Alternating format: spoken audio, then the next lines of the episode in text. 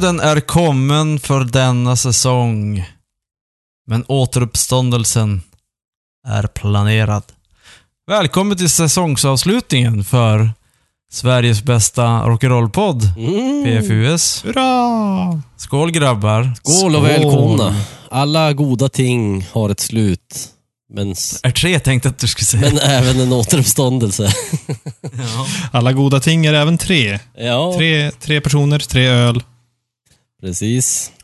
Tack, Yes. Tobbe. Eh, Alla onda ting är ett, hoppas jag. Och då pratar jag om bakfyller. Jag har en, jag har en sån idag. Det här, är, det här är närmast en återställare för mig.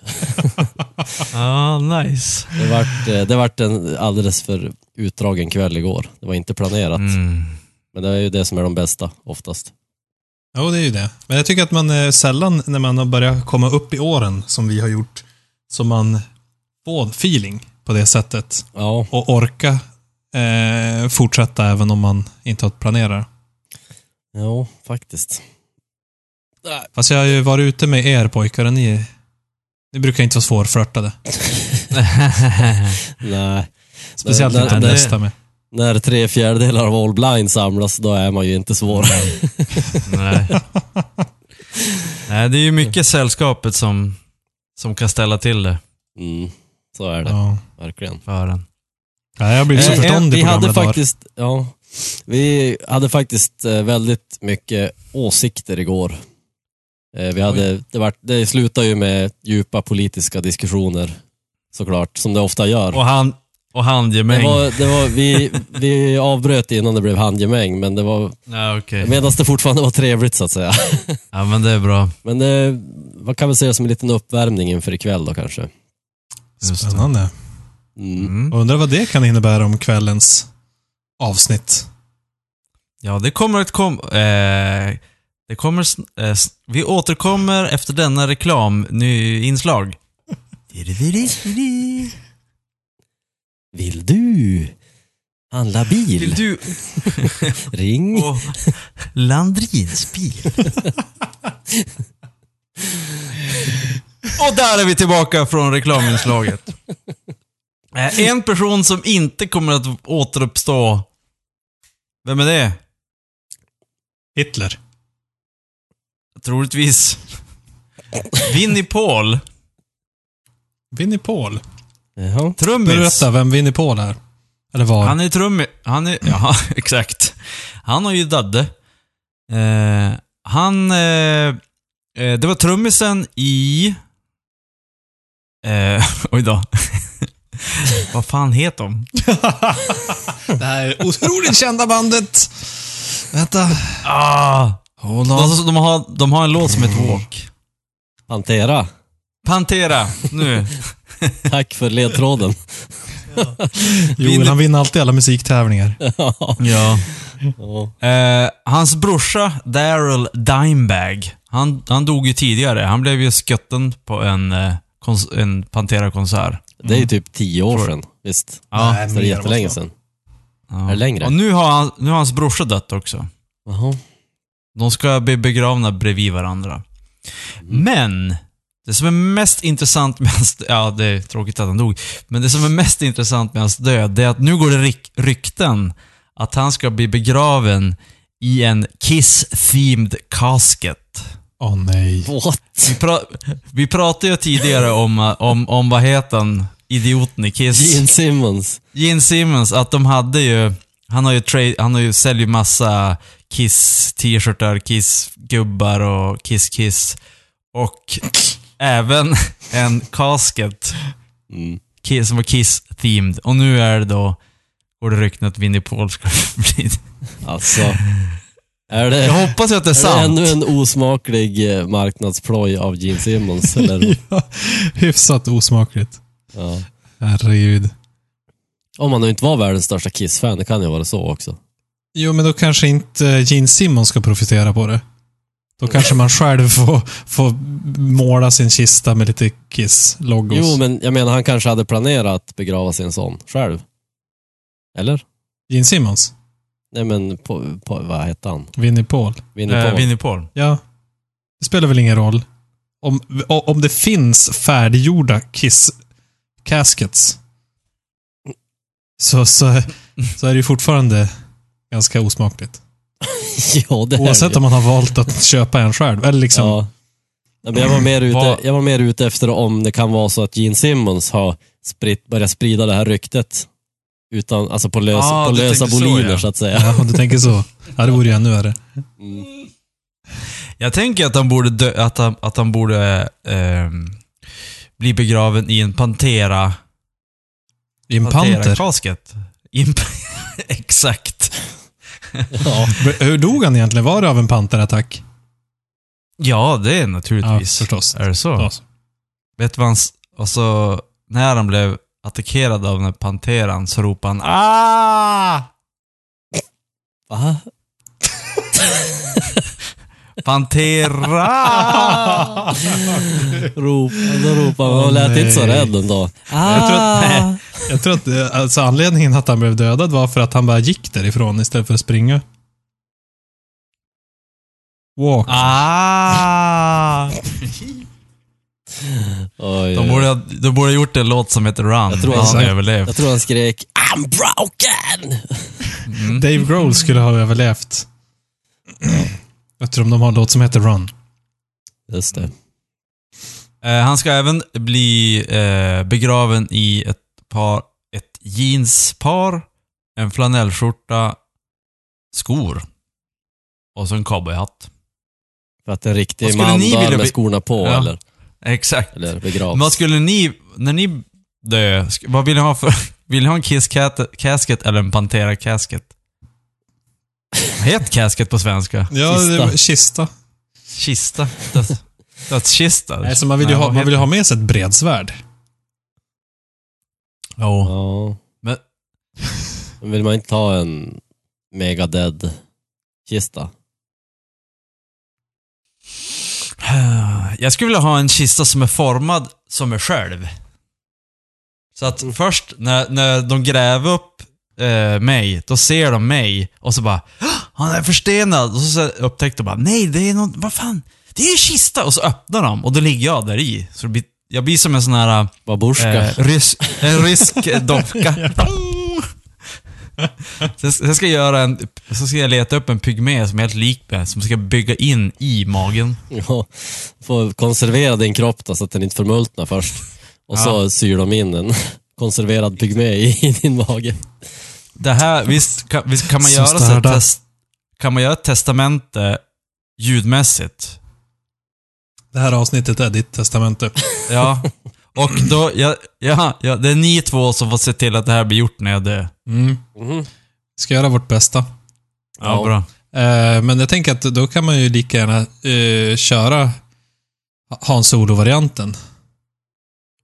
Då blir det ju som att du blir så kryonifierad, vad heter Ja, ja, ja. Mm. Ja, carbon Du tänkte freezing. så ja. Mm. För han blev ju som en förstenad version av sig själv. Ja. Mm. Mm. Ja, men det kanske man ska göra. Ja, det tänkte jag båda ni skulle Ja. välja. Okej, Ja. ja. men ni får göra vad ni vill med mig när jag dör. Nej, inte riktigt vad ni vill. Ah, oj, oj, oj. Mhm. Det var det nära. Mm. Mm. Men ni har inga, ni har inga hur, vad vill ni ha på för kläder när ni... Eller ska ni ha natchen eller ska ni bli uppbrända? Ja, jag Ja. har inte som inte tänkt så långt. Ja, Fan. Jag har Men inte jag, funderat klart, jag på fyllde det. ju, jag Har fyllde ju du- 40 har du- precis. Så att det är ju dags att börja tänka på det. Det inser jag Ja, ju. visst är det vid 30, eller är det 20, då måste man börja pensionsspara. Vid 40 så måste man börja planera sin begravning. Det kan hända vilken dag som helst nu alltså. Ja. Nej, men jag tror ändå man ska bli uppbränd och så får, de, får någon sprida askan på något olagligt ställe. Det känns som det mest punkiga man kan göra.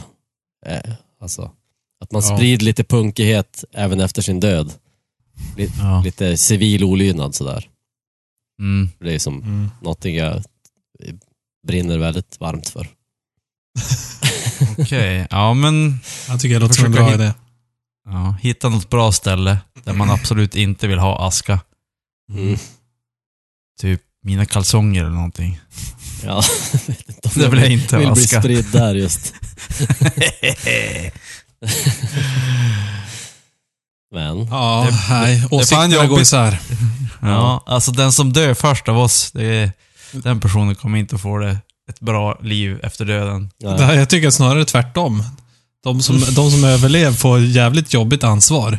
mm, Att eh, se till det här, de här extravaganta dödsanordningarna. Eh, anordningarna. precis. Mm. Ja. Nej, men, och, och eftersom du, du har planerat något, så jag, då bestämmer jag och Joel. Vi bestämmer vad du... ja, Vad det, som det är det absolut sämsta som kan hända. Du du har tio sekunder på dig att titta på någonting.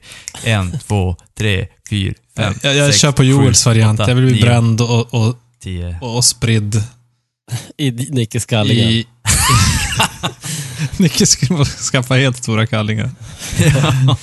Och så Helt tänk, då, jobbigt tänk då när du ligger, när Nicke ligger där konserverad med en pygmé i magen och så din aska i kallingarna. Ja. Det blir som en massgrav. ja.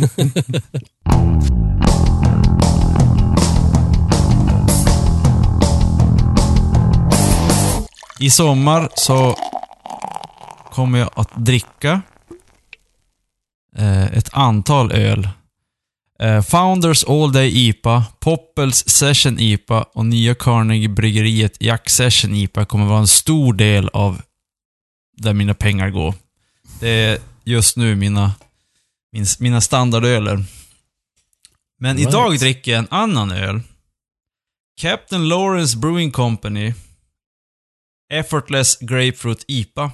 Det var alltså den här eh, ölen som Tobbe utrotade. Nej, Alltså språket. Han är ändå, han är ändå ond, Tobbe. Ja. utropade till den officiella sommarölen i sitt Ah. presentationsavsnitt tror jag det var. Just det. Så den, då köpte jag den och nu ska vi se. Ja men den är bra. Men eh, den är ju, det är ju en IPA, det är inte en session IPA. Så att den här går ju bort, okej. Det var en session IPA. 4,5 procent så att, ja men den är bra, men inte lika bra som de andra som jag räknar upp. Mm, Okej. Podcast Friendly Unit Shifter. Podden där vi hittar fakta eftersom under inspelning.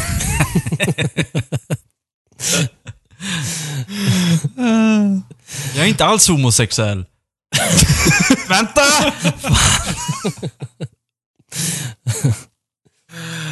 Jaha, Joel har någonting mörkt i glaset för ovanlighetens skull. Ja, det här är en påsköl som har blivit kvar. Mm. Jag tänkte jag vill inte dricka någon sån här värdig öl just nu när jag, när jag inte är så ölsugen. Så jag passar på att rensa kylen istället. Den hade det fantastiska datumet eh, 25 maj 2019. Alltså då den ska gå ut. Och jag vet inte, jag tycker redan nu att den känns lite trött. Så att jag, jag är glad att jag inte sparar den ett år till. Mm. Det är eh, Är, är det normalt att öl håller så länge? För det är ju uppenbarligen över ett år som de tycker att den är bäst före. Mm, precis. Nej, jag skulle säga att alla som sett ett år på sin öl, de, de gör det nog av andra skäl än ärlighet. För en, en öl kommer inte att smaka samma sak efter ett år. Det, om det nu inte är en lagringsbar öl. Mm. Och det, här, det här är ju, en, alltså en mörk lager är ju sällan Hur, särskilt hur långt brukar ni sätta på era? Vi sätter nog eh, typ sju, sju, åtta månader någonting. Mm, Okej. Ja, och det tycker jag är i längsta laget. För det, Men... för Det var vad hon sa. Ah. Mm. Är det stor skillnad på en som är sju månader och precis nybryggd? Är det bäst när den är nybryggd, eller är det bättre om den har fått vara ett tag och vila i flaskan? Ja, generellt, alltså normal stark öl och sådär, så är det generellt bäst när den är som färskast. Ja. Alltså när man anser att den är dags att, att tappa upp och så, ja. Mm. Så fort den hamnar på flaska så brukar den ju börja bli sämre liksom. Alltså, det, det följer en ganska tydlig kurva oftast. Och det är väl så här att IPA är den som tappar snabbast i Ja, brahet. på grund av aromerna som man nu vill åt. Okej. Det. historiskt Så humlen tappar-. Ja, precis. Var inte därför man hade i- IPA? Jo, Alltså, exakt. För att det ska hålla länge. Exakt. Det var ju, som sagt, det var ju hållbarheten man var ute efter och började humla mycket. För humle är ju antiseptisk. Men idag är det ju mera smaken som man är ute efter och då blir det ju tvärtom så att IPA är den, den öl med kortast liksom, datum om man vill ha den. Som bryggeriet hade tänkt att den skulle smaka. Så med andra ord så skulle jag kunna gilla en vällagrad gammal IPA. För då borde den ha tappat sin humlestyrka Ja, precis. och blivit lite mer blaskig. Även bäskan avtar ju, men det går mycket, mycket långsammare. Att i, I Mm. lagringsvänliga öl brukar det vara ganska hög bäska om du dricker den färsk. Men den rundas ju av med, med tiden. Efter något Mm. år eller två brukar det vara ganska mjukt. Ja, för när jag dricker Just det- vin så då brukar jag ju gilla sådana som är lagrade just för att de får en så här rundare och Mm. ja, lite sötare toner, om man ska kalla det. Ja. En Lite, ja. Du vet, Ica och. Coop och dem, Ica och Coop och dem, de har ju sån här uh, kort datum, och så är det halva priset. Ät snart! Mm, ja. Det, det skulle vara något för dig på Systembolaget. exakt. Jag måste kolla kort datum. Skyltarna på systemet. Är det någon som någonsin har sett det? Jo, eller, jo, men de rear ut saker ibland på systemet, men de får aldrig säga Nej, att de nej. gör det. Nej, men... Va? Eh, Gör det? nej, jag Ja. tror, inte, jag tror inte de får rea ut. Nej, det exakt. Det är därför de inte gör det officiellt. Men de har ju... Ibland så ändras priserna ganska drastiskt. Jaha.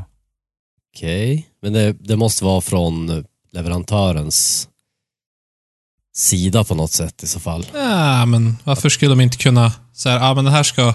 Det här gick inte så bra, vi har massor kvar. Vi, eh, vi ska sluta med den här ölen. Mhm. Vad gör de då? Ja, Sälj, jag, jag tror att de bara säljer den i, ordina, på ordinarie Ja, men om det inte säljer. nej, men jag tror att de dumpar, jag tror att de dumpar eh, det mesta som de inte, alltså om de inte kan sälja det liksom. Det dumpas nog bara. Mm. Att det finns, det, det. finns på de här offertförfrågningarna som man brukar svara på. Så på vissa av dem, om det är stora volymer liksom, de efterfrågar, så kan det, då kan man lägga till en eh, punkt, liksom att man som bryggeri gör ett återköp på det som inte blir sålt. Och det blir ju såklart en extra, ja, det, det ligger till ens fördel för, för, att, för att ha chans att vinna offerten. Om man har bockat i det. Mm, Okej. Okej. Så att eh, på de flesta offerter som är så här små till mikrobryggerier så görs det ju inte. Så då, då är det så att bolaget köper in och det, det de har köpt in det ja, gör de sig av med på något sätt. Om de säljer det eller dumpar det. Det förtäljer så, så här icke-historien. står det. Bolaget eh, brukar hävda att man inte har röda priser, men det är en sanning med modifikation. Importörerna har rätt att sänka priset på sina varor i beställningssortimentet. Mm. Så att, ja, Ja, precis. det, I, mellanledet kan de, om, om importörerna sitter, eller ja, grossisterna eller vad det nu är, eh, med massa extra lager. Så då Ja. kan ju de sänka priserna mot systemet. Just det. Men det är aldrig systemet själva som tar det initiativet. För det får Nej, de nog inte göra. kanske. Mm. Okej, i alla fall. Eh, Du dricker påsköl och eh, jag går mer på Nickes linje och dricker sommaröl. Den fantastiskt exklusiva Corona. Extra till och med. Ja. Extra Corona. Det är sommar, Varför heter... det är lättdrucket, det är bra. Mhm. Jag, jag Himmel. föredrar ju Budweiser om man ska Det gör egentligen jag också. sån. Ja. Budweiser är ju USA för mig. ja. Det är verkligen så nostalgi-vibbar. Deluxe. Sen, sen är ju, om man ska dricka mexikansk så är ju Sol, eller Sol, mycket bättre än Corona. Är den det? Känner man Ja. verkligen någon skillnad på de två? Jo. Om du Jag dricker dem, jag druckit dem just bredvid, alltså efter varandra. Eh, Men Sol, det är ungefär Sol som är inte en det är spansk. Ja, är det så? Jag har faktiskt aldrig varit så intresserad av att ta reda på det. Men Jag är ganska säker på att, för jag var på en sån här, en mexikansk restaurang och då hade de Sol och Corona. Det var då jag drack dem bredvid varandra. Eller, alltså direkt efter varandra. mhm. Eh, det är lite som Jack och Jim. i eh, Bourbonträsket. Nej, Sol är Mexiko. Okej. Ja. Mm. Och då, då är Sol Jim Beam och eh, eh, Corona är Jack. Mhm. Mm. Tänker så. Mm. Nej, jag måste, vi måste göra... Vi hade ju för länge sedan ett, ett ehm, Sunk-Earth-test. Där Mm. man försökte ett blindtest på bara så här Falcon och, och Kung och sunkiga öl. Och då hade vi med en Budweiser faktiskt. Just det. För att jag tänker man skulle vara lite finare. Mm. Eh, men det var ju stört omöjligt att ta vilken som var vilken. Ja, Det skulle vara intressant att göra igen. Nu kanske man... Nej, i och för sig. Man har ju kanske druckit ännu mindre den typen av öl nu än när man var lite yngre. Nu är det mer fina öl. Ja. Det skulle vara roligt att göra en test. Men Mm. jag hörde någon eh, som vi hade gjort Norrlands guldtestet. De hade köpt Norrlands guld från typ lättöl fram till dynamit. Så det blir väl lätt, folköl, starköl och jag vet inte om de har någon mellanöl. Och så sen dynamit som är sju. Ja, Det är i så fall Norrlands ljus är som en mellanöl. Ja.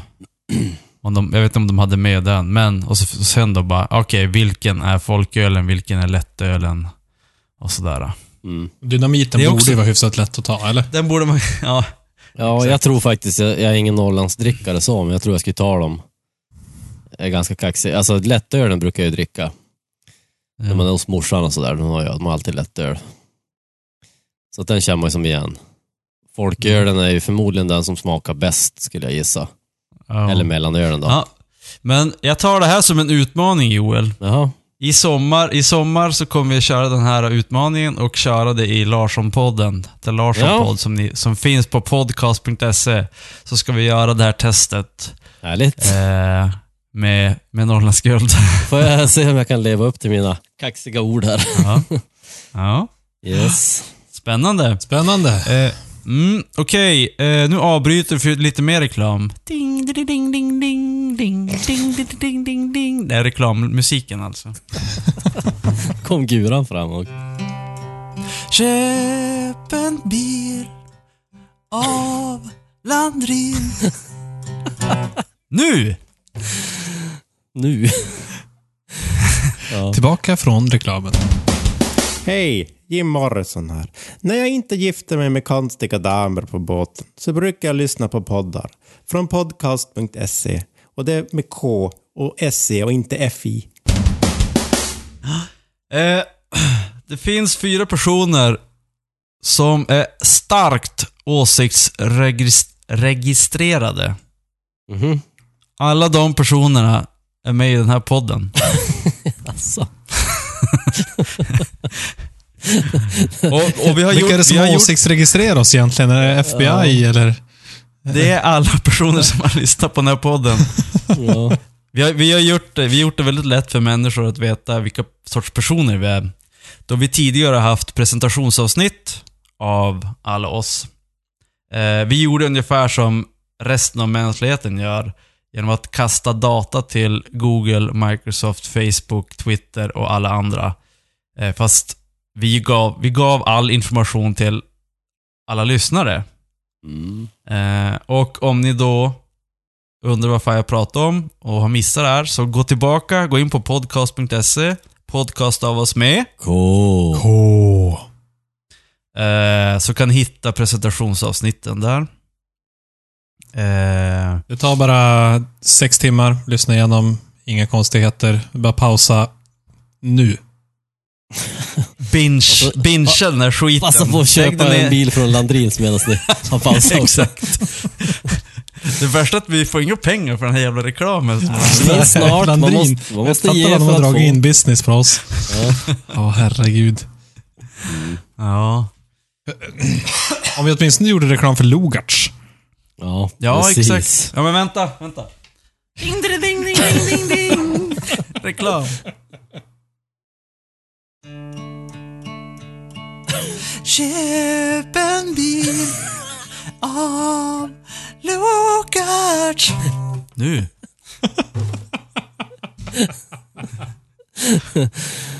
Alltså det är ju väldigt kreativt också. Det var inte ens samma text på den där. Det var ju faktiskt ett ord som skilde. Ja, och så, sen så var det ett annat ackord där på slutet också. Ja, det var ju en annan tonart också. Och Oj, gick upp. Jag tänkte Lugart är mer värt än Landrins bil, så då behöver jag nog lite mer. Mm. Det kännas mer exklusivt. Ja. Ja, härligt. Eh, kommer musiken före åsikterna, eller tvärtom? Det är dagens ämne. Det här var ju en, en fundering som jag tror att det var jag som fick när jag hörde Joels presentationsavsnitt. Eh, och han eh, hade lite så politisk musik ganska tidigt på listan. Ja, det vill säga han- hans i, i sin farsa- ungdom. Ja, att hans det, farsa tydligen fick innan på lite politisk musik och då det, det triggar min nyfikenhet lite grann. Och, och man börjar tänka efter. Att hur, hur mycket eh, har man valt den musik man lyssnar på utifrån de åsikter man har? Eh, versus hur mycket har man format åsikterna av musik som man lyssnar mycket på när man var ung och formbar? Det är det vi ska försöka gå till botten med. Mm. Ja. Eh, och eftersom du är den funderande, långhåriga mannen som man mediterar på det här så tänker jag... Nej, jag menar lo- skäggiga. Långskäggiga Jaha, mannen. Ja, just det. Jag är kortast skägg i podden, men okej. jag, jag är ändå som ett litet orakel. Ja, Mm. du har ju suttit och mediterat på det här, så jag tänker att Ja. du får ta eh, de här ardennerna som är Niklas och Joel och Ardenner. piska oss fram. Okej. Jag trodde, trodde du menade adepter, men du menar ardenner. Den, Ja, ja. Vore det inte mer passande med de här nordsvenskarna då? Alltså en ardenn är ju en redig jäkla häst och en nordsvensk är en redig jäkla häst, så det är väl inte samma sak, eller? Nej, Eller, det är samma det sak. är olika, Skit nu i hästar. olika raser, men vi är väl nordsvenskar om någonting. Okej. Eh, eller? Har ni kollat DNA? Vart ni kom ifrån? Jag har kollat Nej. DNA. I och för sig, Jag- som morsan jag- sa att vi var från, hade vi någon från Frankrike, så jag kanske är en ardenner då. Du ser. ja. Direkt från Alltså, spanska nej, jag- ridskolan. Ja. Jag är 12% finne. Mhm. Det ser man. Resten svensk. När du var i, i tonåren så hade du 12% finnar på kroppen. Mm. Mm.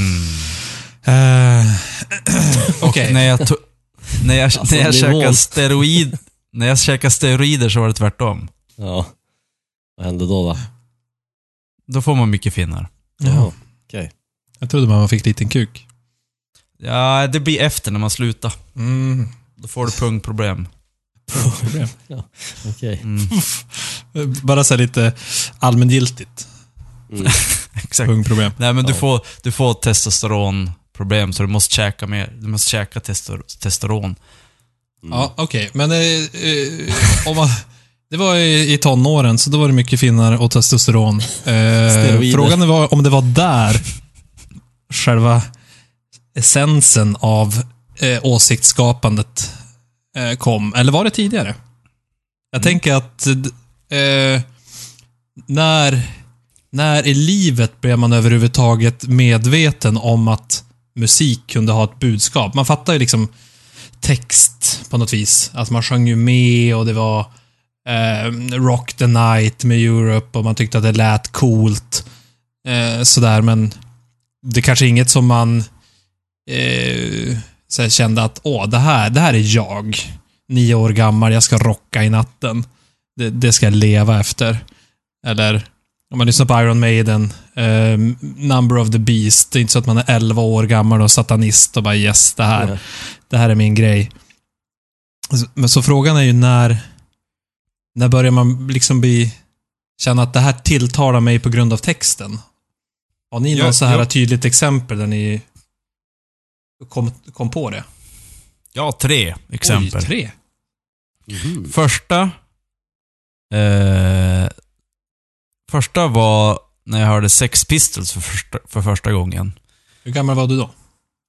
Joel, det vet du bättre. Oj, ja men det var, jag- var ju typ i sjuan, åttan någonting kanske. 13, 14. Ja. Ja. Ja. Högstadiet? Mm. Mm. För det var ju God Save the Queen. Save the Queen. Det var ju, först, det, var ju det första, första gången som jag hörde punk. Det var ju när jag hörde eh, Sex Pistols. Det var ju en av, av banden som jag var tvungen att ta bort från min lista, Ah, mitt okej. presentationsavsnitt. Mm. Och det var ju första gången som man, som man bara, hmm, God Save the Queen, och man började läsa lite texter och läsa på lite grann av de här uh, dudesen och eh, sådär. Och sen andra var Megadeth, eh, Rust in Peace, för de, de eh, eh, sjöng, det var ju, hela skivan är väl byggd på lite eh, Polaris, alltså eh, kärnvapen och sånt där. Ja, exakt. Och, och jag såg någon intervju med Dave Mustaine när han pratade om krig och att eh, folk tjänar jättemycket pengar på, på krig och därför tyckte han att pengar suger. Mm. Det var någon grej som... Och jag tror att nä, mitt nästa, det var nog... Det här, de här två var som så här, det var lite som små frön som började ding sätta sig. Men jag tror att... Nu ska jag inte säga 100% men jag tror att det var typ Dia Salma, Strebers, där någonstans där man bara, okej. Det- nu, det här är eh, lika mycket politik som det är musik. Mm. Där någonstans tror jag att det Mm. Men det egentligen Börja. så är alla de där under ganska kort intervall. Det är ju högstadiet allihopa. Ja, det är det. Mm. Men det var, jag tror att det är de tre som är... Det var som så här ding, och så gick det typ Ja. någon månad, så bara ding, och så här ding. Ja, nej, men det är bra. Och Joel då, du som är tydligen uppvuxen i ett eh, politiskt hem. Mm. Om jag drar det till sin spets. Nej, jag vet inte hur politiskt det var, men... Nej, det, alltså egentligen var det inte alls politiskt. Det var nog kanske mest musiken som var politisk. Sen så här äh, politiska diskussioner, eh, visst förekom det väl, men det var ju inte så att det var tongivande för familjens eh, liv och leverne så.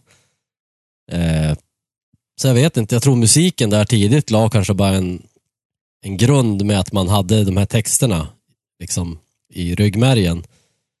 Och sen när man då var tonåring, tror jag var första gången som man fick en sån där stark känsla i, i samband med att man lyssnade på musik. Alltså man gick på högstadiet och så hände det mycket i kroppen såklart.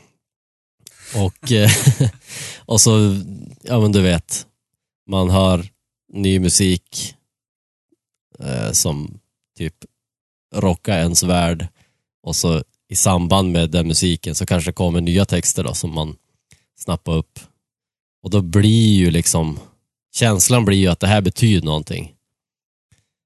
Eh, och det kanske blir så att när man då hör en, en låt som har ett politiskt budskap så kanske också man, man har tenderat, eller för mig är det nog så i alla fall, att man, man tenderar att ta till sig de orden, eller man tolkar kanske orden enligt sin egen världssyn. Det är väldigt Mm. få, det är väldigt få liksom låtar som eh, har idiotiska åsikter när det är politiska låtar. Utan allting är ju för en god sak, eller du vet, det framstår i alla fall som att det är för en god sak.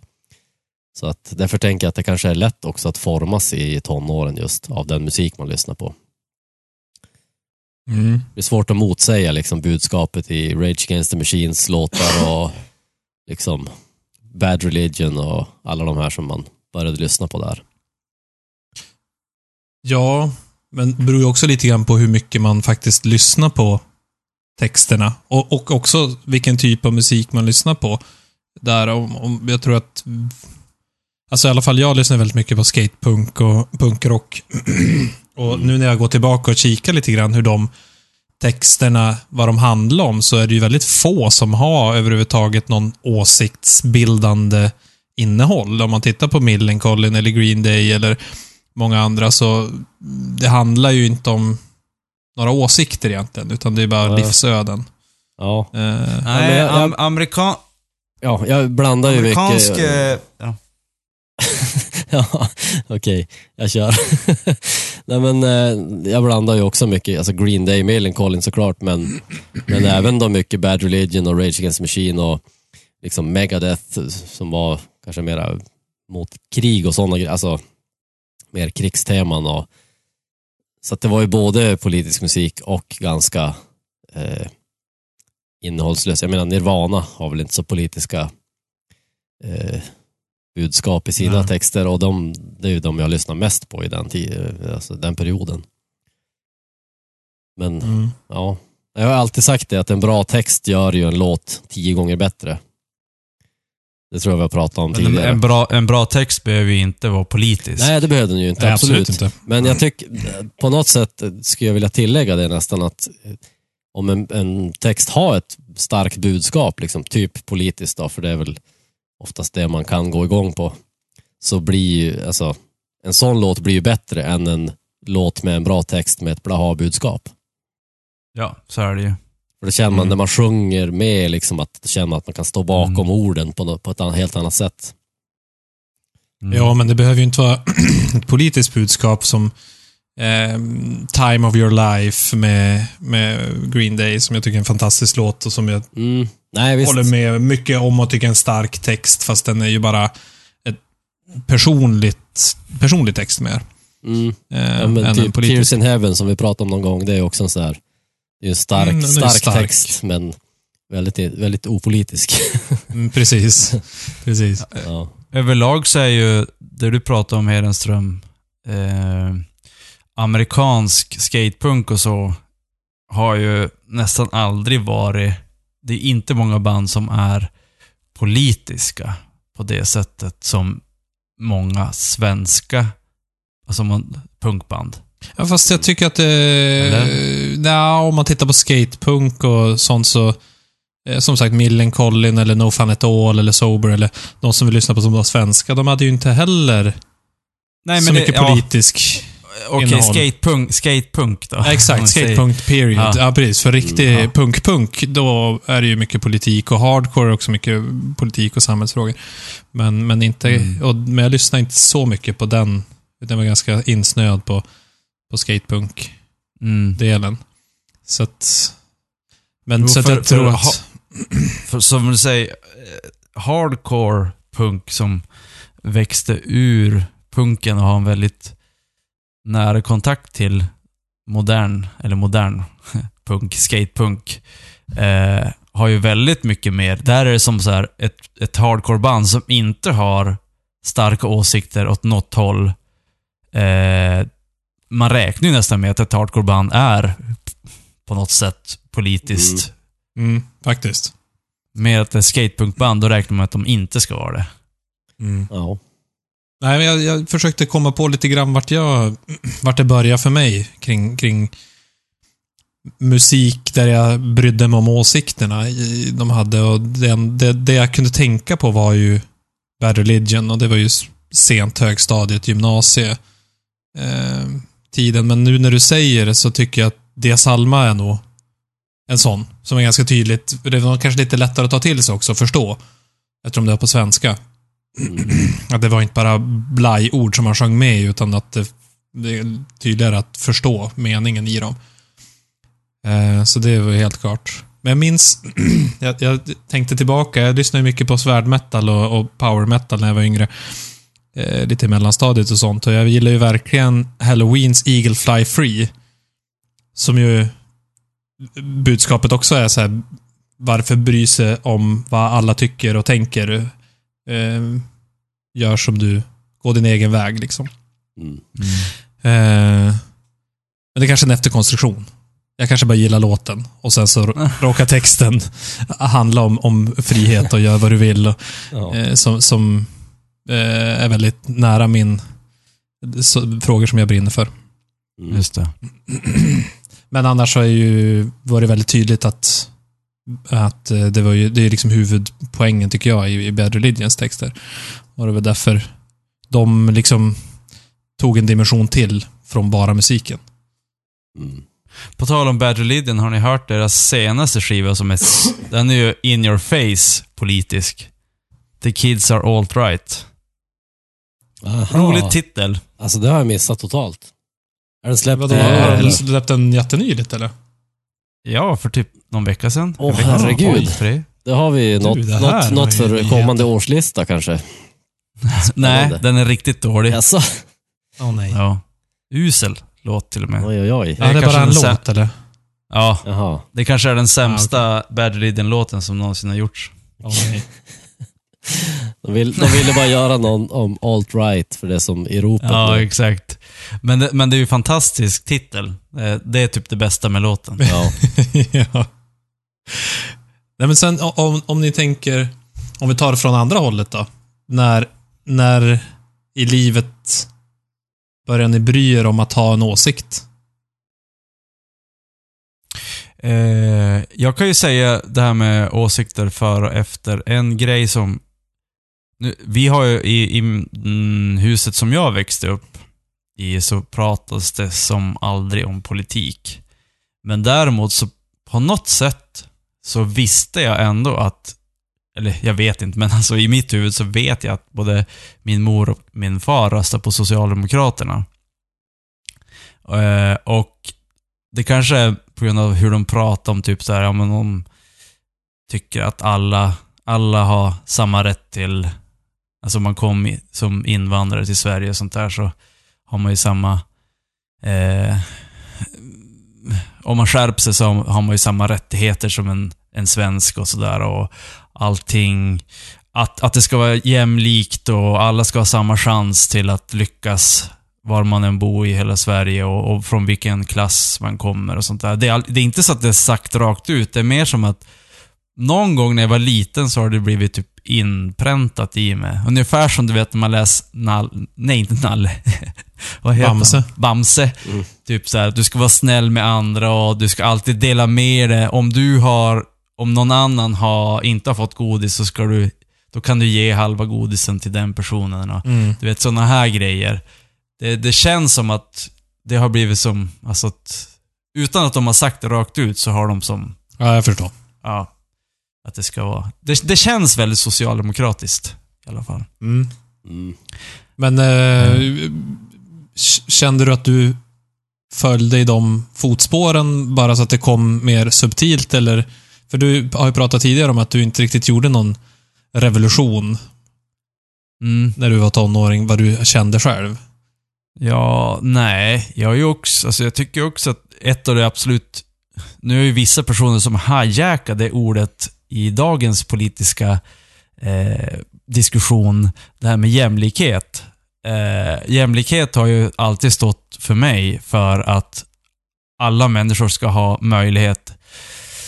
Vi har ju i Sverige, om vi jämför Sverige och USA, i USA så är det jättes, jättedyrt att gå in på vissa college och sånt där. Men i Sverige så har vi gratis högskola. Så att du kan ju, din farsa kan vara, Mm, din farsa och morsa kan vara ju väldigt, ha väldigt låg eh, inkomst. Men ändå, så du kan, du kan utbilda dig till ingenjör eller Mm. vad som helst. Det tycker jag, det är en av de grejerna som jag tycker är det absolut viktigaste i, i ett samhälle. Att du ska inte ha någon sorts du ska vara vid din läst, eller vad hette det? Som man sa Ja. förr i tiden. Omakad Alltså, har blivit din läst. ja, exakt. Mo, mot klassamhället egentligen. Ja, lite så. Mm. Eh, det, och det... Ja. Om det kommer från mina föräldrar eller om det bara har vuxit fram, det, vet, det kan jag inte riktigt... Det är svårt att säga, men... Mm. Mm. Och det är det också som jag har... När man har lyssnat på eh, musik så... Frågan är ju hur mycket man läser in i det själv också, men mycket av den politiska musik som jag har lyssnat på eh, så känns det som att eh, där är det liknande, liknande grej. Att eh, jämlikhet och, och eh, Brödraskap. Mm. ja, men lite så. Som franska slagorden. Liberté och vad det nu är. Ja. Nej, men jag, jag, jag, jag känner igen uppväxten lite grann. Lite grann samma hos mig, att, att vi pratar aldrig om politik i princip. Ehm, och jag kände aldrig att jag blev liksom indoktrinerad i någonting. Ehm, men, men jag visste ju vart mina föräldrars åsikter låg. Att det var åt, åt vänsterkanten. Ehm, men jag är ju så tacksam att jag fick ju gå min egen väg. Att så här, men, om jag hade andra åsikter så var det inte så stor grej med det. Eller att jag inte behövde, jag blev inte påtryckt någonting. Så att, eh, och eftersom jag har dragit mer åt det högra hållet så kanske det blev en lite tydligare eh, punkt för mig. Att man säger, ja, men okej, nu har jag mina egna åsikter här. Jag tycker någonting helt annat än mina föräldrar. Mm. Eh, och jag- en, jag tror inte på det som, eller tror inte och tror inte, men jag värderar annat än det som jag blev uppväxt med.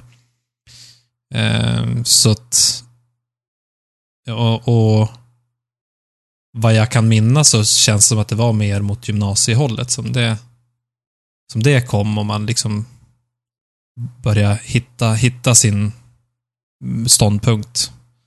Sådär. Ja, men det har, det, jag tror att jag pratade om det här i mitt presentationsavsnitt. Det är någonstans där i, i, i gymnasiet som du börjar bli din egen person. Mm. Ja, men lite så.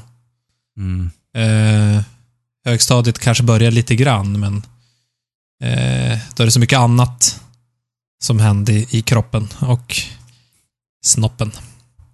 Så att då, då, då har man fullt upp med att bara bli i puberteten. Ehm, så att därför tycker jag att det blir svårt att säga, för jag börjar ändå lyssna på, ja men säg Dia Salma, Bad Religion, eh, lite sån musik med budskap redan på högstadiet. Så att för min del så är det inte alls självklart att åsikterna kom först och musiken sen.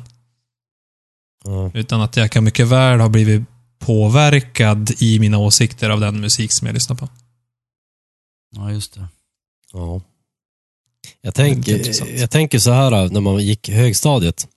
Så man hade nog ganska fasta principer i mycket. Alltså, ja, när det kom till kritan så stod man för det man tyckte, eller trodde att man tyckte, eller vad man ska säga. Men då var det väl mer kanske så att man, man gillade att stå för någonting, för det kändes som att man fick en identitet. Och sen ju äldre man har blivit och ju mer man har börjat tänka själv liksom och sluta bry sig om vad andra tycker så desto mindre, i alla fall för mig är det så att desto mindre har jag blivit fast i mina åsikter. Alltså jag har blivit mera mm, rörlig liksom. Jag kan acceptera att ja, men jag- man, kan förändra sig liksom. Mm. Och jag kan, om jag har en diskussion med någon och någon har en väldigt vettig åsikt som jag inte har sett eller tänkt på tidigare så kan jag mycket väl byta ås- åsikt i just den frågan. Det kunde jag nog Jag tror- inte på högstadiet. Jag tror att det är ganska många som är tvärtom.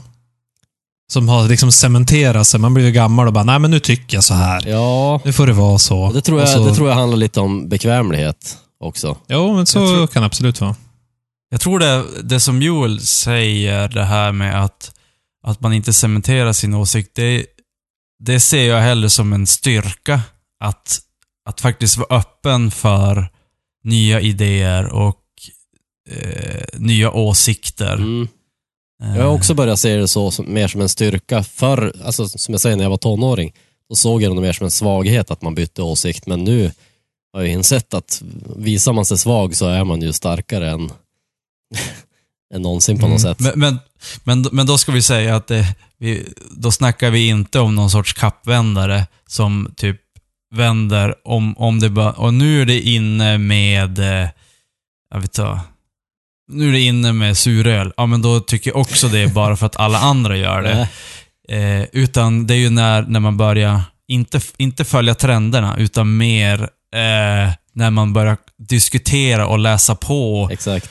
lä, läs någon så här filosofibok eller någonting. Bara, mm, just det. Mm. Eller lyssna på någon podcast med någon kille och börja läsa på om hans grejer och sådär. Och då, Precis. det är mer sådana svängningar. Långsamma svängningar, inte de här hetsiga. Jag tänkte så här, Det, det, det, det är som en hel, det är som en, som en stor jävla båt som ska svänga. Det är inte en liten eka som du kan göra, eller en kajak som du kan göra en sån här Eskimo-vändning med. exakt. Det är inte en sådana vändningar Nej. vi snackar om. Det är långsamma. Det du sa med kappvändare, det, jag gillar ju metaforer. Det är det, bästa jag vet, att sitta och leka med metaforer i huvudet. Men alltså när man var tonåring, då satt ju kappan hårt fast runt halsen, men den fladdrade ju som, som attans där nere liksom.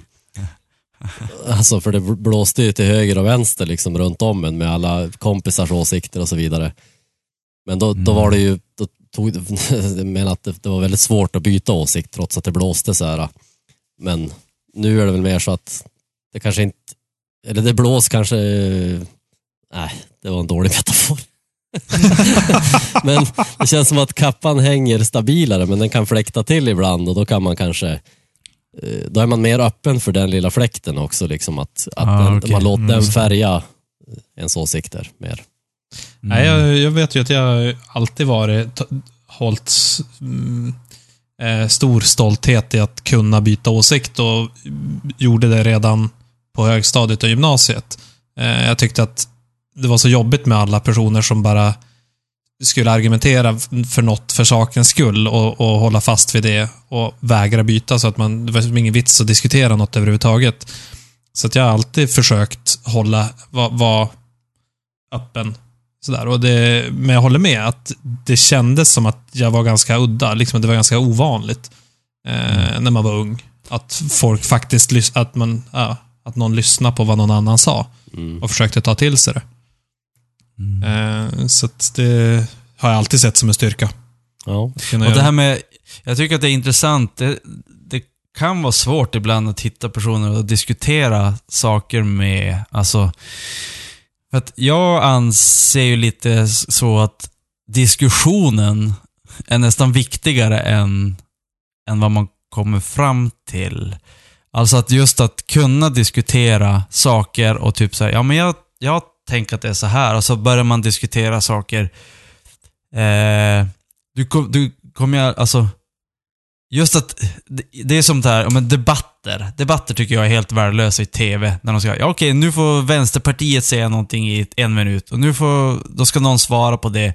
Det blir ju som ingen diskussion. Nej. Nej, Det- och för de har redan sitter- cementerat sina åsikter och vill Exakt. Mm. bara övertyga andra. Ja. Och även om man är ganska säker på sin åsikt om det här med, om vi tar det här som skola till exempel. Jag, det, är nästan, det är nästan cementerat för mig. Men jag skulle lätt kunna gärna sitta och diskutera den här frågan med någon annan som, om det är någon som tycker att, ja men jag tycker att det är värt att man ska betala för college på grund av att då kanske man får lite, lite mer, vad heter det, konkurrens och du kanske får fram smartare personer. Ingen aning. Men alltså just att sitta, och diskutera det här, det tycker jag är väldigt intressant. Jag tycker att Eh. alla som tycker att eh, så här, samhällspolitiska frågor är enkla, att det finns enkla svar på några frågor, oavsett om det är utbildning eller ekonomifrågor eller invandring eller vad det nu är. Mm. De känner jag har inte lyssnat eller tänkt. Nej, Nej, så är det ju. precis. Det, fi, det finns ingenting som är enkelt i, när det gäller människor. Nej. Nej, Nej, men det, Det, det blir Det alltid komplicerat. ja. Eh, så är det ju. Det börjar påminna om, om nattens diskussion som, som vi hade här. Jag börjar glida in på det. Jo, jo, vi börjar glida längre och längre från till- musiken Ja. och mer och mer in på det- politiken. Bara för att dra en passus till det. Vi, vi, personen som jag diskuterar mest med i natt här, har ju, han har ju lyssnat på typ samma skatepunk och äh, övrig punk liksom som jag. Men vi har politiskt, alltså, ja på vissa plan är vi exakt lika såklart, men på andra plan är vi ju helt olika. Och vilket vi kom fram till i våra diskussioner i natt också. Liksom hur, vars vi, för det är sånt här man, det blir ju en löpande process liksom eftersom man kanske ändrar åsikt ibland också. Så måste man ju diskutera för att liksom känna av också, vars står den här personen? För det är ju inte så att, ja, men jag lärde känna han när han var 14 och då tyckte han så här så att han är för evigt en idiot. utan, Ja, nej, Mm. precis. utan det, är, det är så man... Och diskuterar man det aldrig så kan man ju aldrig veta själv vart man står heller. nej, Alltså då har man ju bara Nej. gjort sin åsikt och så sen eh, hitta på något vis saker som, eh, som bekräftar det. mm, man måste ju diskutera det för att liksom se, håller det överhuvudtaget? Eh, det- det som jag tycker eller borde jag byta? Och då måste man ju prata om de sakerna med folk som tycker annorlunda. mm, Lite grann som Nicke Mm. var inne på. ja, Men när det gäller, det var roligt att du säger det att han lyssnar på samma musik som du. Eh, och, och liksom påverkad av det, men ändå har ganska olika åsikter. mm, Och där, eh, jag tänkte komma in på det också. att eh, jag, jag vet att Nicke har, har ifrågasatt mig ibland i, i det Nähä. att jag, jag lyssnar på punk, men är höger. ja, Och jag tror att jag var ganska, eh, mer höger i, i min ungdom dessutom. mm, Nu ser jag mig väl mer som mittenliberal. Liksom. Mer att Mm. det liberala är viktigt än höger eller vänsterpolitik. Eh, och, och det där är lite knepigt. Mm. Det, det är ju mycket musik som jag tycker är riktigt, riktigt bra. Där jag absolut inte kan stå för budskapet. För att mycket... Senast, senast, senaste var väl... Ult- Ultima Thule Eh, och sånt där. Ja, precis. Nej, men de, de är ju de är perfekt. Bara nej, eh, vad heter de? The Baboon Frelins- Show. The Baboon Show, ja. Ja, jo, nej, men där, där är det lite jobbigt att sjunga med i texterna faktiskt. Det, det är många gånger som jag blir så här, men det här är ju, det här är ju helt de, är uppåt väggarna. väldigt, de är väldigt vänster. Väldigt vänster. Väldigt, väldigt Ja, vänster. Mm. Ja. Vill så att det, var, det, det blir ju knepigt, men, men som du säger så kan man ju tolka det också lite grann utifrån ja, ens egna... eh, Mamma, men ofta är ju texter tvetydiga. Ja. Och, Om de är bra skrivna. precis. Och sen så Eh, tycker jag egentligen att kärnan i punk är ju inte vänster, utan anarkism. Ja, det är fuck you till samhället. Exakt. Mm. Gör vad fan du vill. Eh, låt ingen komma och, och tycka att du ska göra något annat. Och, och det tycker jag är ganska motsatsen till vänster. Så att jag tycker det är så konstigt att punk förknippas med vänster. Mm. Jag tror att det är mycket vänster i Sverige. Som jag säger, som vi sa där med skatepunk och, och sånt, alltså i USA är det väl inte riktigt så. Ja, men där har de I ju som en Engl- liten annan skala. Det känns Ja. ju som att Eng- där höger, där, är något helt annat än vad Ja. höger är här. Jag tänker också, är det, är det inte också så att Det ka- vi är ju generellt mer vänster i Sverige än vad vi är i USA, så att det kanske blir naturligt att... Ja, men där är, Ja. ju, där är ju höger konservativt, medan Ja. i, i Sverige är höger liberalt. mm. Ja, fast höger är väl konservativt Ja. historiskt i Sverige också. Ja, historiskt ja, Ja. men inte under våran livstid. Ja. ska jag säga. Inte riktigt, eller ja, nej, inte som jag uppfattar det. Nej. Vissa, ju- KD är väl konservativa, men kanske Moderaterna i viss mån, men Moderaterna är ju inte så liberala va? ja, nej. Tror Men de- de är lika, minst lika liberala som sossarna. Ja, men de är ju som... Och vänstern är väl ännu mer. Ja, jag vet inte. Men det, är- och, för det känns som att Ja. demokraterna i, i USA är mycket mer liberala än vad republikanerna är och därför är väl de flesta Ja. musiker och artister och framförallt kanske på punkscenen demokrater. Mm. Om de har någon åsikt överhuvudtaget som är öppen. Ja, exakt. Eh, Men jag tror också det som gjorde sig att vi överlag så är vi mer vridna åt vänster som helhet. Och då kanske det speglar sig mycket i, i punkmusiken också. Denna potter producerat af Ladies No Society. Besok ladisnood.com. För mer bra shit. Jag vet inte, alltså, eh, jag skulle ju säga, många eh, bråkar ju om det här. Var kommer punken ifrån? Är det, är det Sex Pistols 77, Clash och dem, eller är det eh, Tugummi-punken, eh, Ramones? Eh, jag skulle ju säga att, att det mer är England.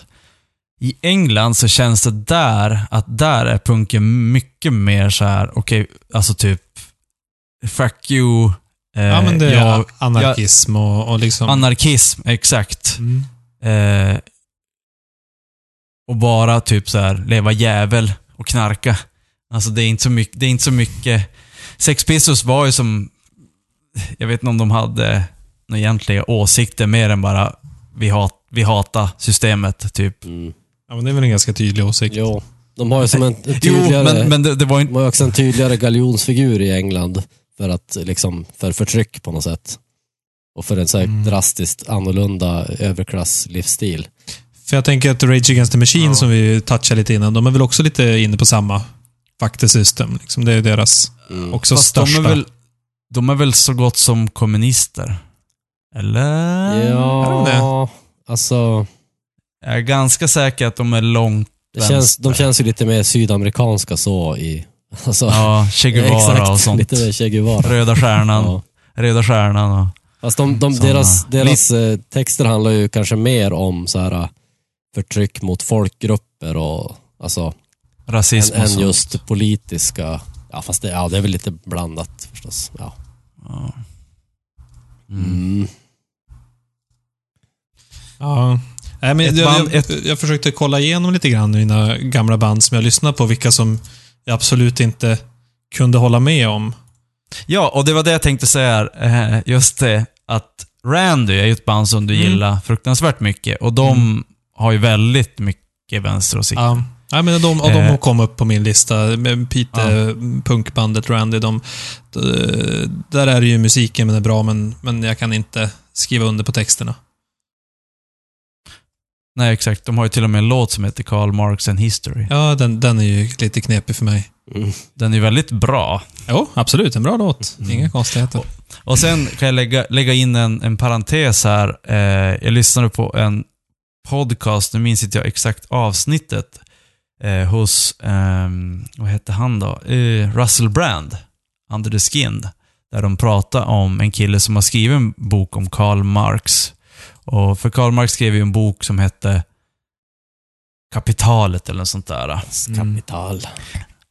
Ja. Mm. Och han, han la ju fram en väldigt intressant teori där. Har du lyssnat på det Joel, det avsnittet? Jo, igen jag det? känner igen men jag minns inte så mycket av det.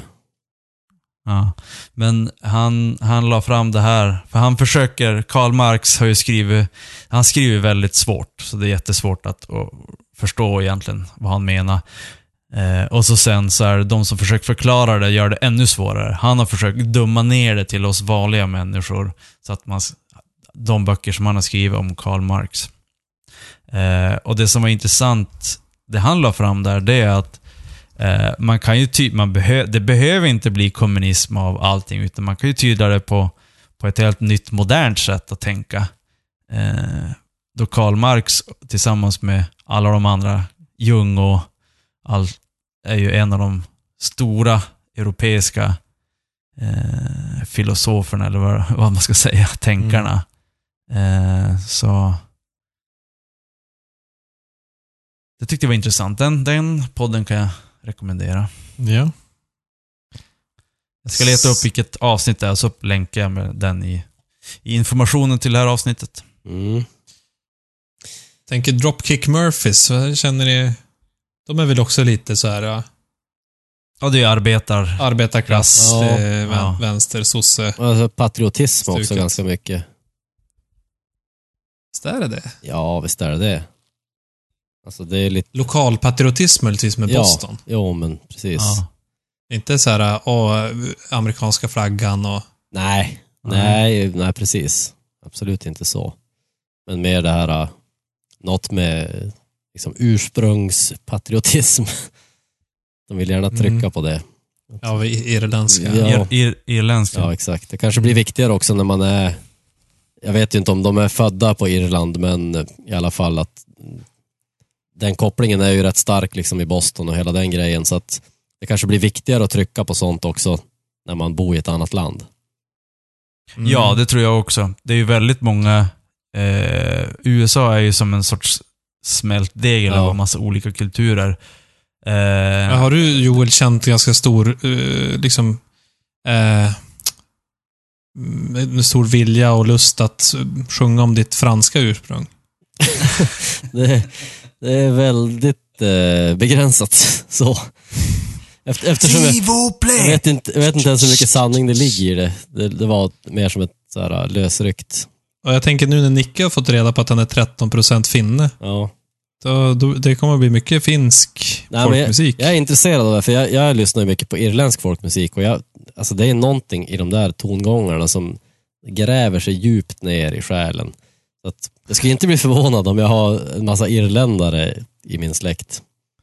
Du får göra ett Ja, DNA-test. att det sitter inte i generna det här, man, man Mm. älskar den här v, melankoliska liksom harmonierna. Men är inte, ja, om man skulle gå tillbaka, är det så stor skillnad mellan svensk folkmusik och irländsk? Jo, det kanske är ganska stor skillnad. Ja, det finns ju li, Det finns ju likheter. likheter, men svensk är ju också lite så melankolisk. Men eh, den Ja, kanske är ofta. mera naturromantisk medan den irländska är mera arbetarromantisk. Ja, det skulle Mm. jag nog tänka mig att det är så. Ja. Så kan det vara. Ja. Nej, jag är... mm, Från den inom punksfären, så utav det som jag lyssnade på, så kom jag fram till att det var ganska få som hade något budskap överhuvudtaget. Det är typ Randy Dropkick, Diaz Alma, Bad Religion. Och då tycker jag att Diaz Alma, Bad Religion är, ty, tolkar inte jag som vänster. Utan mer liberala. Mm. Och sen är det Refused, men de lyssnar jag som aldrig på, men de är ju tydligt vänster. Vad är, Strebers var ju mycket mer vänster än vad Dia Salma var. Det är ju, ja, sen undrar jag, Typ de samma lyckliga personer, kompisarna, men- vad, vad, jag har inte ens tänkt på det, men vad, Ja, vad, vad är de? det. Vad, är, vad kan de klassas som? de, jag, sk- jag skulle säga att de, de blir de nog mot vänster. vänster. men de sjunger ju inte lika mycket om det, utan det är kanske någon låt, men mest är det typ hockeyfrilla och vars kuken ska gå och sånt där. Exakt. Fast det är ju, det är Eh. ju för, förtäckt eh, systemkritik i många texter. Ja, så kan Jo, det absolut. också Ja, vi, vi, Dricka sprit och de- hålla käften. Och, alltså det är ju, det låter Ja. som partytexter, men Ja, Det är något och annat. CP framför sin TV och precis. Mm. sådär. Det, det är klart politiskt. Ja. Mm. Jo, Jo du. jo du. Jo, men om, om, vi, om vi växlar spår från det politiska och punken, så en sak som jag... Eh, eh, där åsikten kom... I alla fall, jag vet inte om det var en åsikt, men åsikten kom efter musiken. Som jag är helt hundra på att det kom efter. Och det var när jag började lyssna på The Doors. Eh, jag, det var först då som jag fick upp ögonen för Knark. Mm. Ja. Då blev du Hallucinogena, drogliberal. hallucinogen, exakt, hallucinogena droger och börja läsa på om alla de här äh, Nietzsche och, och lite sånt. Och läste mycket om LSD-experiment och sådär och blev intresserad av det.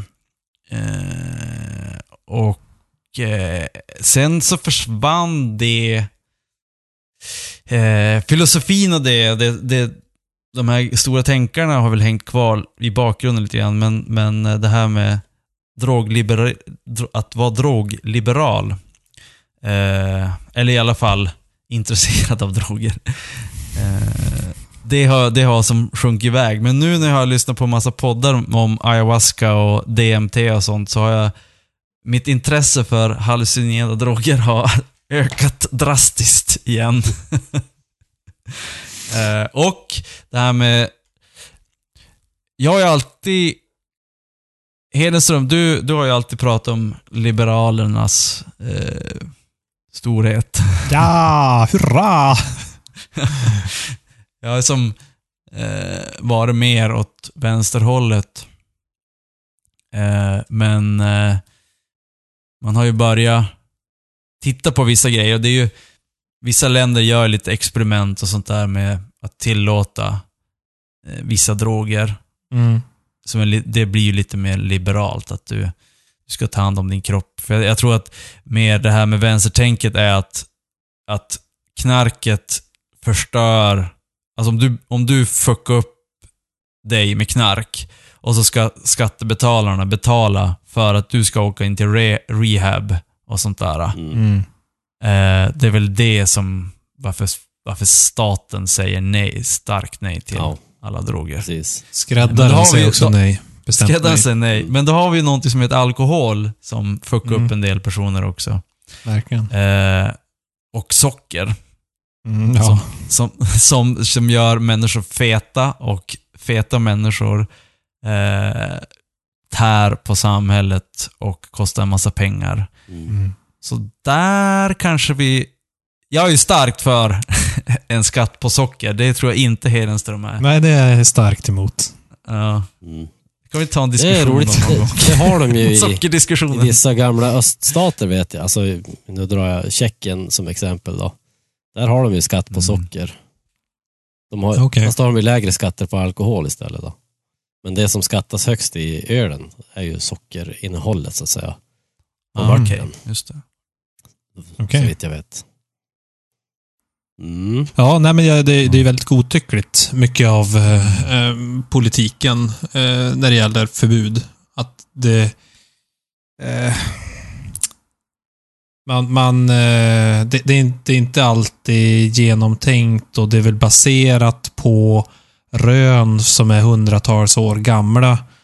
Eh, och sen har det blivit en kultur kring det.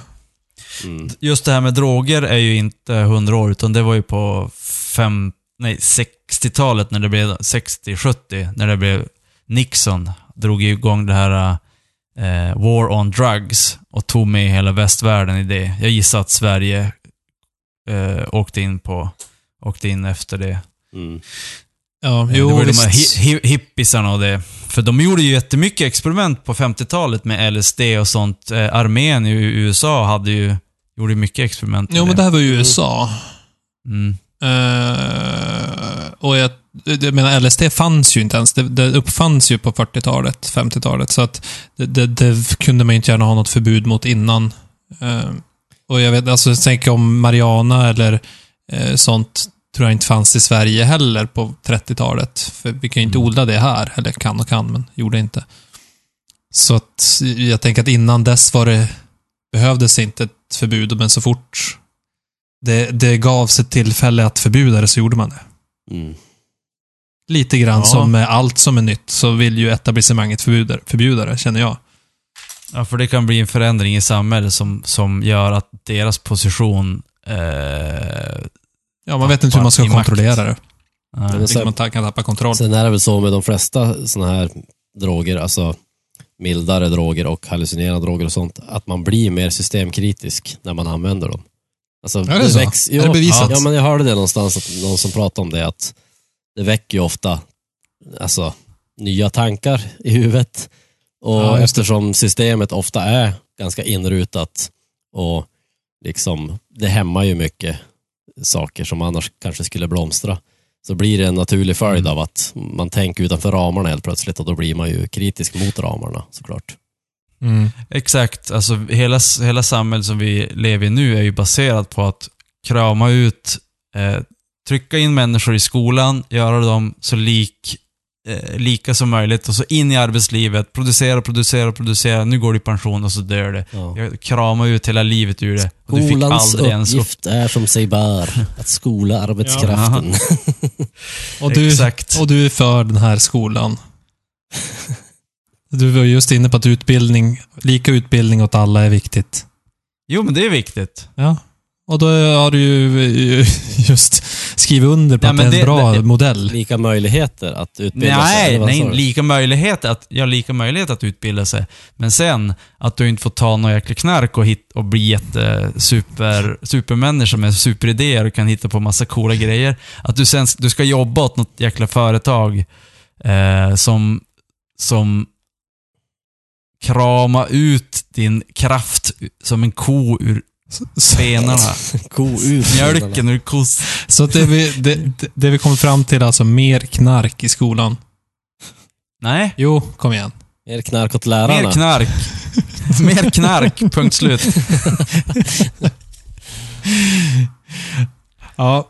Men, och, och du, du, tänker du att eh, den här eh, mer liberala hållningen till, till, till droger tror du inte att du skulle ha om inte The Doors hade banat väg?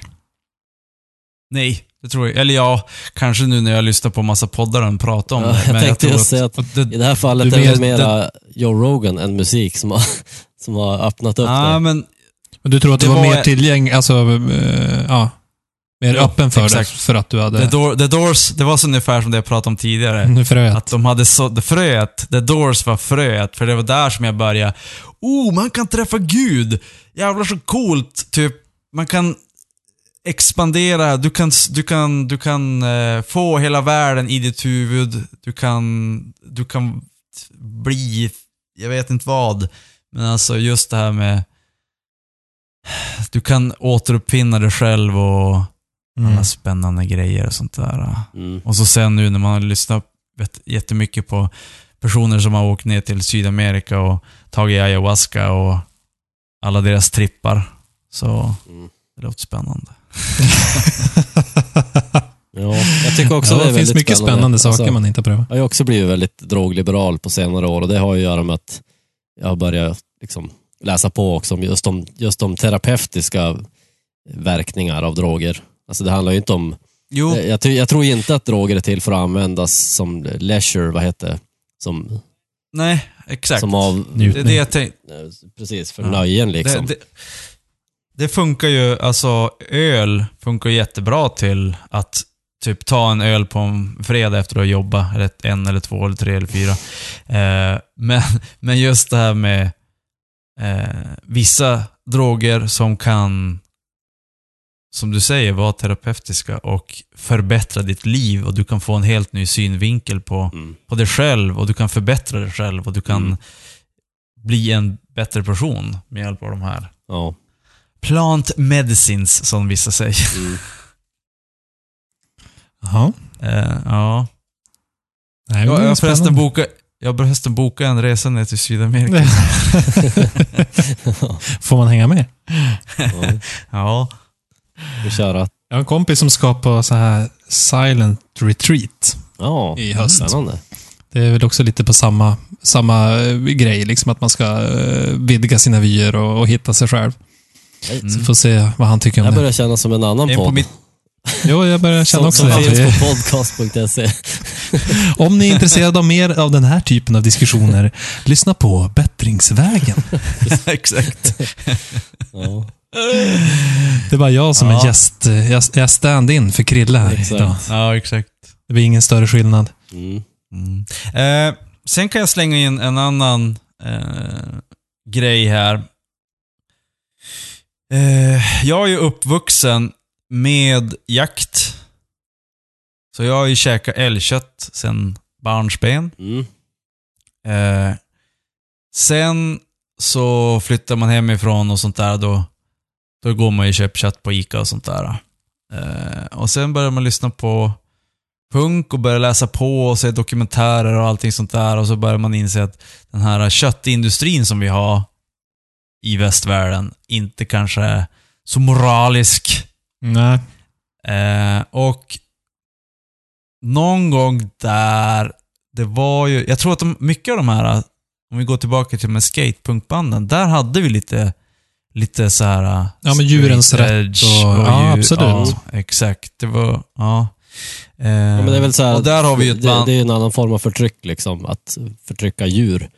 Och det är ju mycket det som punken avhandlar ofta. Alltså förtryck mot olika grupper. Ja, just det. Så det är väl naturligt att Vi- det...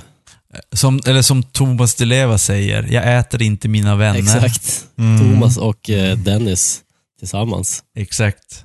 Fast det tror jag att vi, det blir min begravning. Jag vill bli äten av er. Av dina vänner. Oh. Mm. Då får vi köra en ny låt. Vi, vi äter våran vän. Mm. Med Thomas Di Leva. Han ska äta upp det också. Ja, han får vara med. Det är så här fri, fritt Eh. eh, naturbeteskött, eller vad säger man? Det, Ja, du har levt ett Jag bra har in- liv. Jag har inte gått på naturbete. Nej, men du har levt ett bra liv i Nej. alla fall. I- Innegående människa. Ja. Ja. Ja, vad skulle du komma till Nicke? Men tillgång Ja, till utevistelse.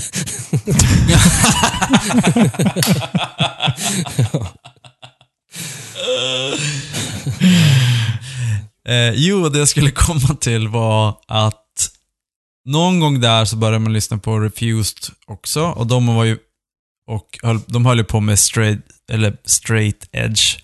Och straight edge var ju, du ska inte hålla på med droger, du ska inte käka kött, du ska inte ha massa sex med massa eh, du kan ha en massa sex men inte, men bara med din tjej, inte ligga runt en massa. Och sen var det något mer? ja, det var de tre i alla fall som jag kom på. eh, och det var ju väldigt mycket eh, Refused i, i Sverige och, och alla andra band som jag inte kom på just nu. Och sen hade vi ju Strife och eh, vad heter de då? Från, från USA. Eh, där det gick faktiskt ett, ett rykte att sångaren i det här bandet, som jag inte kom på just nu, som var större än Strife men sämre, eh, han hade slutat gå på asfalt. För, för att as, asfalt är ju döda djur. Alltså. Ja. Ja, Alltså olja, olja du tar ju upp Ja. så här och gör asfalt Mm. med. Sen. Eh, jag tror att Totalt Jävla Mörker hade en, en de gjorde en, en skojlåt där de sjunger om den här killen. Bla, bla. Vi säger att han heter Joel Lundmark. Joel Lundmark går inte på asfalt. Jag går inte på asfalt. Eh, nej men, och, och där någonstans så, eh, så skulle jag då bara, nej fan, jag ska sluta käka kött. Eller sluta käka industrikött. Eh, jag käkar ju fortfarande jaktkött, alltså älgköttet, när man fick, när man fick det. Eh, men jag, köp, jag slutade köpa industrikött i fem år kanske det var, eller sånt där. Mm. Eh, och där, där tror jag att, där kan vi också säga att det var musiken som, som var före åsikten. Men jag är inte riktigt hundra på, men vi säger att det var så. Mm. Mm. Ja, men det Ja. verkar ju rimligt. Att få sådana... Alltså man börjar tänka på den typen av saker genom att man lyssnar på, på musiken. För det kanske inte är liksom ens kärnfråga. Men att det kommer in och så bara, ja just det, det här kanske inte är så rätt. Mm. Att man tänker efter. Om det är någon som brinner så mycket för det. Mm. Nej, jag kommer ju absolut inte så- från en sån bakgrund. Nej. Morsan och farsan fick en chocken när jag sa det, att jag kommer inte käka något nå, nå kött som ni inte har skjutit. Ja. Ja, okej. Så, eh, Ja, nej, min, min fru är ju inne på det mer och mer. Jag är inte lika noga med det, men jag sympatiserar med det. Men att Mm. hon, hon har i princip slutat äta fabrikskött, men kan äta sånt som är skjutet. Mm. mm. Har ni Och nå- leva fritt. har ni, ni jagar ju inte själva antar jag, men Nej, har någon... nej, men vi har, ja, vi har en, en kompis som eh, ja, som har en kompis i sin tur som har ett eh, slakteri för så här, alla som jagar i den trakten. Mhm. Så de har tillgång till allt möjligt så får man köpa därifrån. Mm. Just det. Mm, jag tog ju eh, ganska sent så tog jag, jag... Jag tänkte ju att jag skulle börja jaga när jag hade skaffat fru och hus och sånt där. För att det blir väldigt mycket jakt på helger och man ska ju ut och dricka öl och, och jaga damer. Men till slut så bara, äh fuck it, jag orkar inte, orkar inte vänta på någon jävla dam. Så jag tog, jag tog älgkörkortet innan jag hade dam. Ja. Och var singel ute i skogen och sköt, sköt älgar istället för att vara ute på krogen och Ja.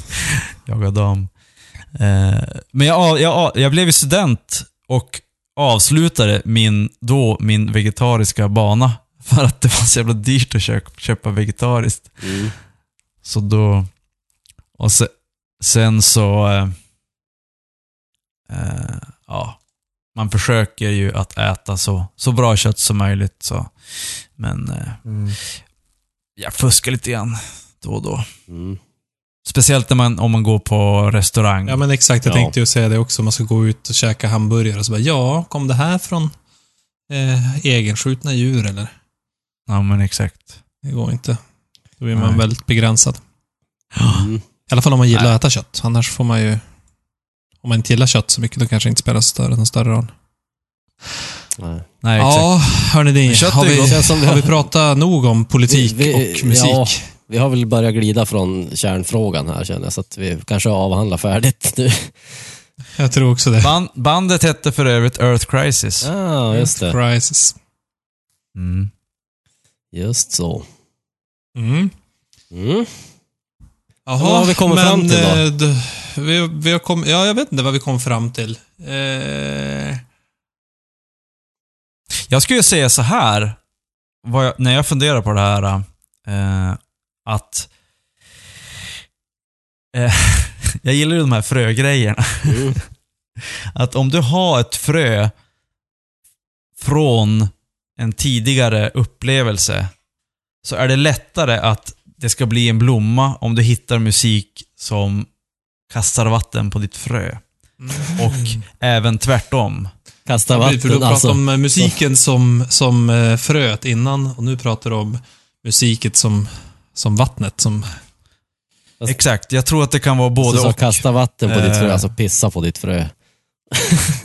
det gör ju, punk, det Jag gör ju tänker- punken. jag tänker också att det känns som att vi, man kanske eh, ens core kärnvärden kanske inte liksom oftast kommer från musiken, men att vissa specifika frågor kan man eh, bli formad av musiken. Mm. Mm. Jag skulle säga för min del är det så att det har, alltså, kärnvärdena är, är ett liksom från grunden och så sen har musiken modifierat de kärnvärdena så att man har utkristalliserat dem kanske åt något litet annat håll än det annars skulle ha gått. Mm. Lite så. Har ni saker som ni har lyssnat på? Alltså jag har ju då lyssnat på saker som jag inte känner att jag kan stå för. Känner, har ni några sådana som känns så här, men det här är, det är jävligt bra musik, men texten kan jag inte stå för. Jo, skinhead, skinhead, looking for a fight. Skinhead, skinhead. Na, na, na, na, na. Den här låten från Romper, eh, den australi... Rumperstomper, ja. Den är ju jäkligt bra. alltså, Mm. Men det är bara en låt, Jag vet det är inte. inget band att lyssna på. Nej. Nej, men det är klart det finns några Eh. sådana där äh, låtar som, där man liksom har sjungit med fast man bryr sig inte så mycket. Det är väl så, alltså de texter som jag tycker är överens med mina åsikter, de lägger jag på minnet och de övriga de är mer som, man kanske kan texten men man är inte medveten om vad den säger riktigt. nej, den ska vara ganska eh, in your face för att man ska Ja, bry sig. Mm. precis. Men oftast, för, för i mitt fall tror jag att de, de låtarna som man inte har lika stark koppling till, det är just de som har lite mer blaha texter. Mm. som inte tar lika mycket ställning. Men, men jag, har, jag, jag kan nog inte Ja. något exempel på någon som är rakt motsatt mina åsikter. Så. Okej. Nej. Jag, jag kan ju säga så här. Jag eh, faller mer för konst än för åsikter. Musiken är starkare än texterna och en vacker text är starkare än en smart text. Ja. Där åsikten är det starka. Mm, okej. Jag gillar konsten, alltså en fin, en vacker text Ja, som är mer poesi okej. Även om jag inte fattar den så tycker jag att den är bättre än typ eh, Sluta äta kött för Ja. ni förstör världen. Jo. Ja, ja, ja, jag, jag kanske tycker kanske tvärtom, men å andra sidan så kan jag bli otroligt avtänd av texter som är dåligt gjorda, alltså rent konstnärsmässigt. Att det blir alldeles för eh, tydligt. Att det blir så här eh, banalt. Mm. Eller att det är dålig engelska kan jag störa mig otroligt mycket på när det är band som inte har engelska som modersmål. Mm. Eh, och sånt. Så det, det kan absolut vara ett avtändande när hantverket är dåligt gjort. Eh, men jag tycker nog ändå att kanske budskapet är viktigare om man nu ska bry sig om texten. Jag är nog en av de som bryr sig minst om texter i musik, ever. Eh, Mm. väldigt, det, det är väl lågt ner på listan över vad som är viktigt på en bra låt. Mm. Okej. Ja, det, för mig är det också. Det, det är det absolut lägsta nästan. Ja. Ja, Jag gillar ju kombinationen av en poetisk text och ett starkt budskap. Det är ju allt, alltid de texter som sätter sig bäst på något sätt. Där man kan trolla med orden samtidigt. Och ändå ha ett djup. Ja, precis. Jag tycker framförallt... Det behöver inte- Det behöver ju inte, som, det Ja. behöver inte vara politiskt, utan det kan ju vara som en an, eller me- menar du att det ska vara politiskt för dig för att det ska... nej, det, nej bli- det behöver det inte vara, men typ som vissa Nej. av Pearl Jams låtar som inte är politiska, men väldigt eh, kanske känslomässiga istället. Alltså, den st- star- Självmord och starka texter sånt. så, som är också poetiskt Mm. skrivna liksom. Ja. ja. Jag, jag tycker det absolut bästa är ju, alltså när det verkligen har kommit ihop sådär som du säger Joel, att det finns både och. Det tycker jag är i reklamjingeln för Landrins bil. Mm. Den som vi just, Där som tycker jag verkligen just att det skrev, liksom-? Ja, Ja, precis. Det där tycker jag att det där liksom gifter sig Ja. eh, till hundra procent. Både, både ett starkt budskap och väldigt, väldigt poetiskt. ja, det var ju verkligen tydligt, tydligt Jag kan inte annat budskap. än hålla med. Det gick inte misstolka. Lite, sub, li, nej, men lite subtilt ändå. Ja, väldigt, väldigt Mm. subtilt. Så mångbottnat också. jo. Ja, det, det var magi. Ja. Ja, Är vi nöjda så? Eh, något, som, något som också är magi är eh, Podcast Friendly Unit Shifter säsong 6 som kommer till hösten. Mm. Precis. Det kommer att bli magi på hög nivå. Ja. Hur många säsonger har Game of Thrones gjort? Sju. Jag vet inte. Åttonde kommer i vinter. Ah, Okej. Ja. Det här kommer, näst, säsong 6 kommer bli bättre än Game of Thrones säsong 6, det kan jag lova. Mm. Oj, oj, oj. Dum, dum, dum, dum, dum, dum, dum. Ja. Podcast, podcast, från the Unishift. Snabb. Det var poetiskt då. Det var så bra flow i och allting. Så. I am the master of flow i texter. Improvisationsflow. Spontana texter. Får börja battla och så här. Ja, exakt. Passa dig. Mm. Eh, som en liten bonus så kan jag rekommendera avsnitt 25 av Underskin med Russell Brand. Billy Bragg, det är någon gammal eh, musiker, eh, politisk musiker, som han, som på 80-talet, jag minns inte vad det var med för band han spelade, men han pratade om musik och politik och eh, han hade med åldern, med, med, när, när hans siffra hade ökat, hade han insett vissa grejer som hade förändrat hans sätt att se på politisk musik. Eh, som var väldigt, den, den podden och, och samtalet var väldigt intressant. Det kan jag Så om du mot all förmodan inte har fått nog av eh, diskussioner kring politik och musik på den här timmen så Russell Brand. Mm. Yes. Om du vill ha lite mer förutse... För, vad heter? Förberedda och eh, köttiga kanske. Ja, exakt. än, än vårat svammel. lite mer Några substans. som faktiskt vet, någon som faktiskt vet vad han snackar om. Exakt. Några som har tänkt till lite grann. Ja. Men inte lika bra i reklamjinglar som våra. Nej, dock. De hade fan inte en enda reklamjingel i sin... Gud, så dåligt. Mm. Russell Brand brukar bara göra reklam för sina turnéer. Mm. Precis. Jo, och sin bok. Ja, det slår ju inte en jingel med Landrins bil. Mm. Eh, Okej. Horns up till er grabbar. Yeah, rock on! Och till alla lyssnare. Ha en rock'n'rollig sommar så ses vi till hösten. Si. Som kommer att bli... Legend. Derry.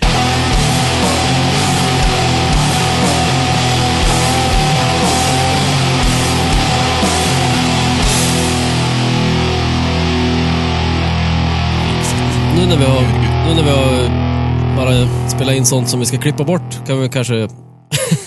ska, vi, ska vi börja på nytt för det här avsnittet eller? Nej. Nej, vi kör på. Hinner vi podda klart Ja. först? Innan jag måste köpa den här bilen. Nej, det, vi lägger på. Vi tar en break nu och så köper vi varsin bil. Mm. Okej, vi återkommer. Okej. Åh, ska jag ha en grön eller en röd bil? Joel, vilken bil ska du, vad ska du ha för färg? Jag vet inte, men jag ska ha en diesel i alla fall. Okej, ja men jag kör diesel också. Mm. Ding! Så, ja men det var bra. Nu har vi beställt den. Mm.